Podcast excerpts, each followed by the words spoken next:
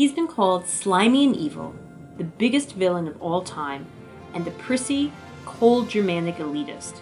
Who is this real life bad guy who comic book fans consider to be worse than the Joker, Lex Luthor, and Magneto combined?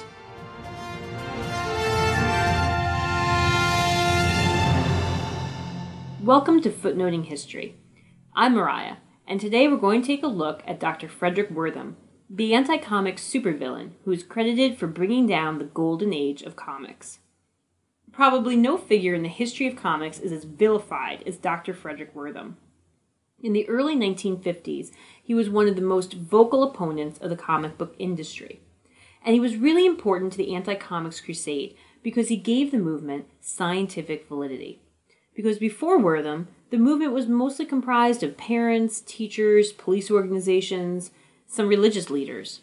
But with the publication of The Seduction of the Innocent, Wertham's most famous book, suddenly the movement was about more than comics being immoral or not educational. Now they were medically bad for you too. But who was Dr. Wertham?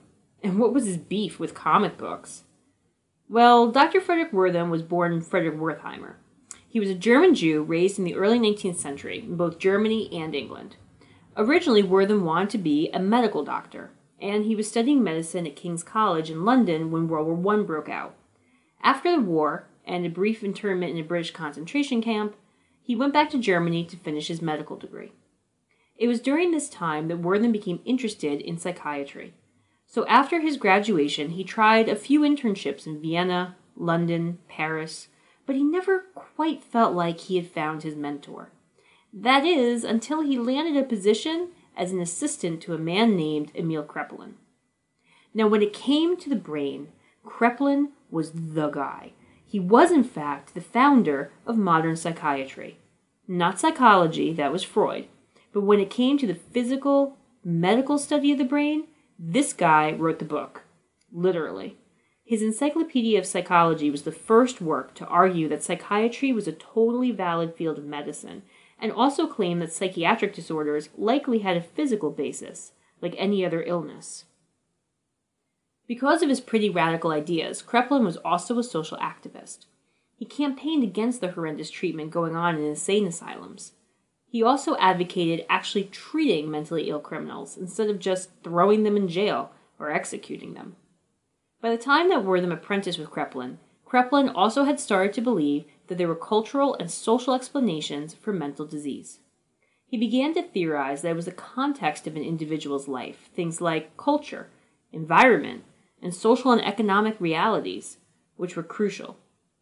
And unlike the Freudians, whose idea of treatment was to change the individual to better fit society, think of the term well adjusted, Kraepelin thought it was a better idea to change society to produce healthier individuals.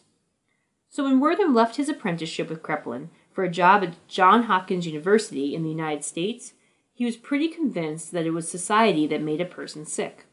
And what he saw when he got to the U.S. would only solidify that opinion. You see, Johns Hopkins is in Maryland, and this was 1922. So what Wertham stepped into was a world of segregation, the American Jim Crow South. For a person very sensitive to the human psyche, Segregation is a horrifying thing to witness. Wertham pretty immediately began to cause trouble at his new job. He was one of the only psychiatrists who was willing to see and treat black patients, and he also began to testify on behalf of poor black defendants.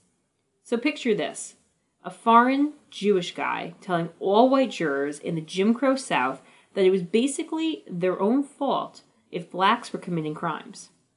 You can just imagine how well this played out. Even though Wertham's behavior did not earn him too many friends locally, there were people who noticed. People like the famous defense attorney Clarence Darrow, who Wertham became friends with. But all this testifying helped land Wertham a position in New York City as the head of the Court of General Sessions Psychiatric Clinic.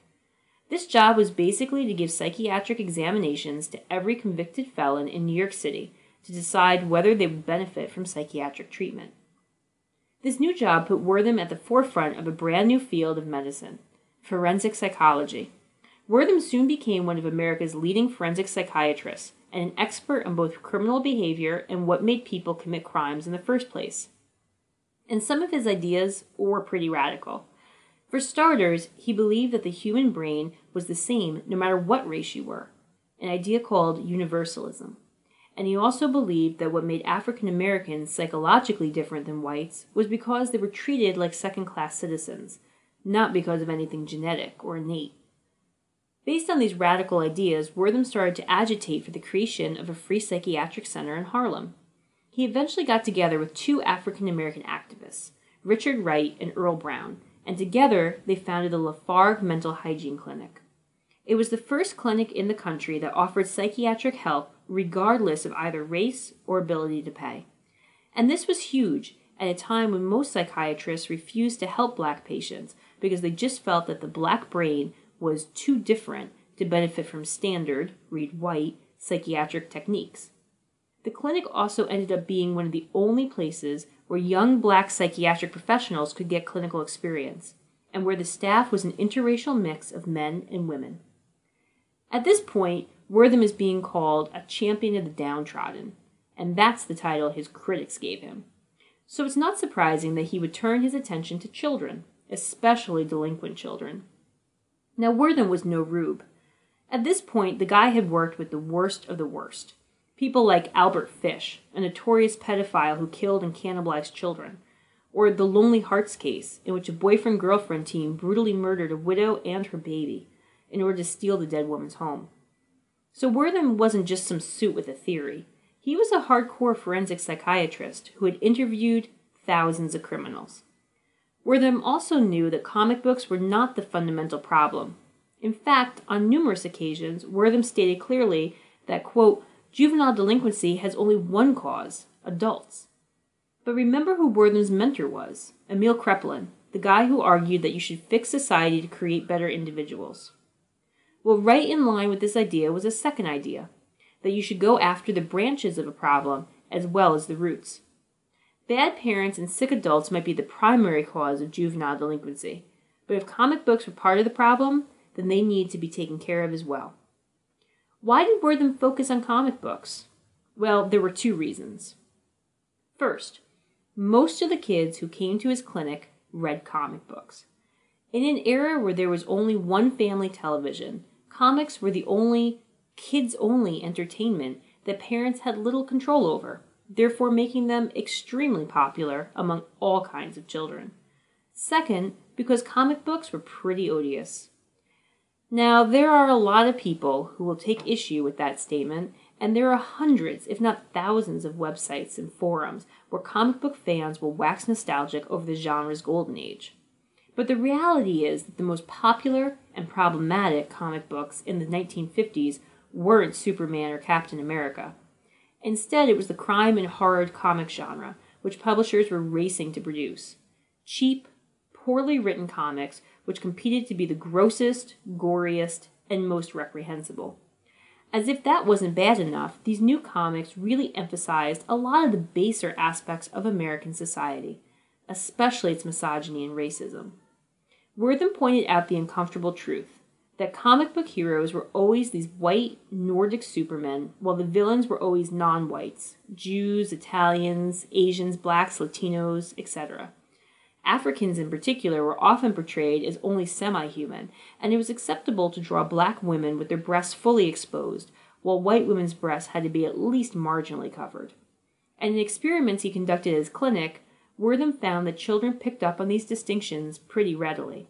When shown a new comic, they could quickly identify the good guys and bad guys based solely on the character's race and appearance. But as bad as the racist imagery was, Wertham was even more upset by the way in which comic books portrayed women.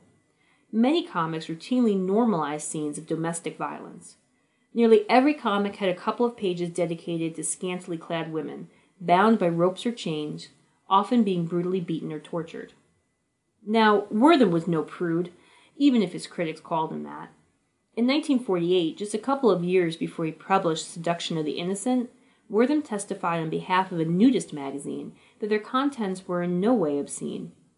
In fact, Wertham compared the magazine's more realistic portrayal of women favorably to the way comic books denigrated women.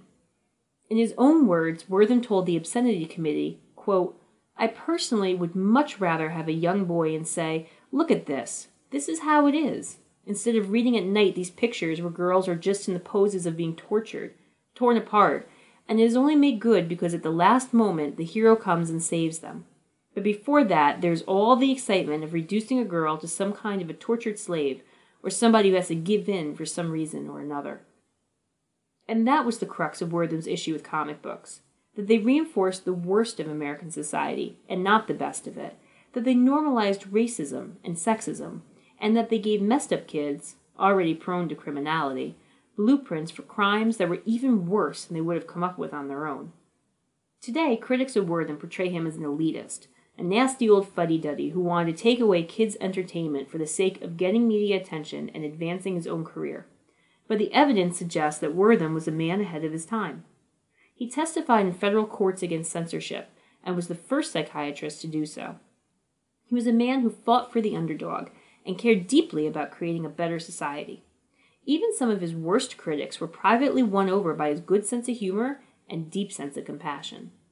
For example, horror comics publisher Alan Hewetson, who famously claimed that the only use for Wertham's books was to, quote, prop up his desk, would be inspired to write to Wertham after meeting him for the first time Every belief I had about a man I loathed and hated for practically 15 years was debunked. You were simply not the maniac and extremist I thought you were. Instead, I found a wise humanist, a literate artist, and a complete gentleman. So I'm perverted after meeting Satan. I'm led into the garden of second thought. This has been Footnoting History. If you like the podcast, be sure to visit our website, footnotinghistory.com, where you can find links to further reading suggestions related to this week's episode, as well as a calendar of upcoming podcasts. You can also like us on Facebook and follow us on Twitter at History Footnote. Until next time, remember the best stories are always in the footnotes. See you next week!